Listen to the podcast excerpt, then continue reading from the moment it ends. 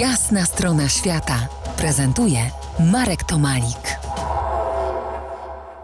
Po jasnej stronie świata Dominik Bac, podróżnik, żeglarz, pasjonat rdzennych kultur, kapitan jachtowy.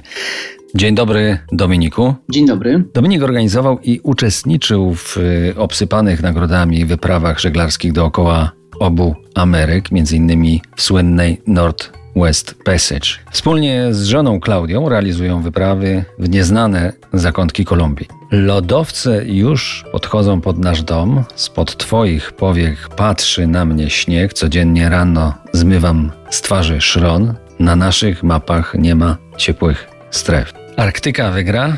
O nie. O tak. Musiało być zimno Grzegorzowi Ciechowskiemu, kiedy y, pisał y, ten tekst, nie sądzisz? No, Arktyka rzeczywiście kojarzy nam się y, przede wszystkim z zimnem, aczkolwiek nie do końca taka zimna przecież, do, przecież jest, ponieważ są tam też lata polarne, są wspaniali ludzie, którzy mieszkają na tym krańcu świata. Więc być może nie jest zawsze tą niedostępną ultima thule, czyli tym takim ostatnim krańcem, do którego docierali odkrywcy, tylko, tylko często ma swoją też łagodniejszą twarz. No właśnie, porozmawiamy dzisiaj o Arktyce, o której ciągle mało wiemy. Kiedyś była to kraina owiana grozą, tak jak powiedziałeś, mocno niedostępna. Dziś wiemy już więcej, więcej ale nie ma jednej Arktyki, jak to raczej stoi w naszych umysłach.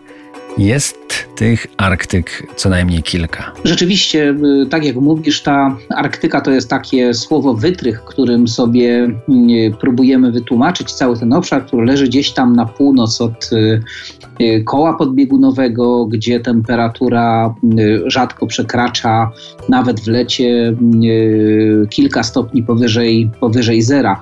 Natomiast dzisiaj, po, mm, kiedy cywilizacja opanowała praktycznie cały świat, są miejsca, które są powiedzmy oswojone, cywilizowane, jak na przykład północna Skandynawia i to jest jedna Arktyka taka, powiedziałbym, bardzo przyjazna, do której możemy łatwo polecieć, łatwo ją odwiedzić. Mamy Arktykę mm, e, syberyjską też, e, która jest często uprzemysłowiona. Tej Arktyki nie znam, nie byłem tam, natomiast są tam wielkie miasta, które, w których się wydobywa węgiel, w których się wydobywa gaz, ropę. No i wreszcie jest e, ta Arktyka, o której najczęściej myślimy. Ta Arktyka, którą znamy z książek Kurwooda, Londona, dzika, nieokiełznana kraina bez obecności y, człowieka.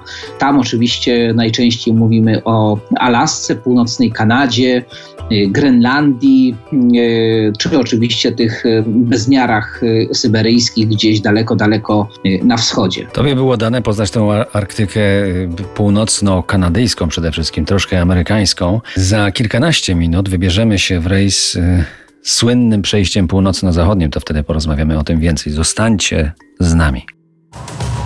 To jest jasna strona świata w RMS Classic.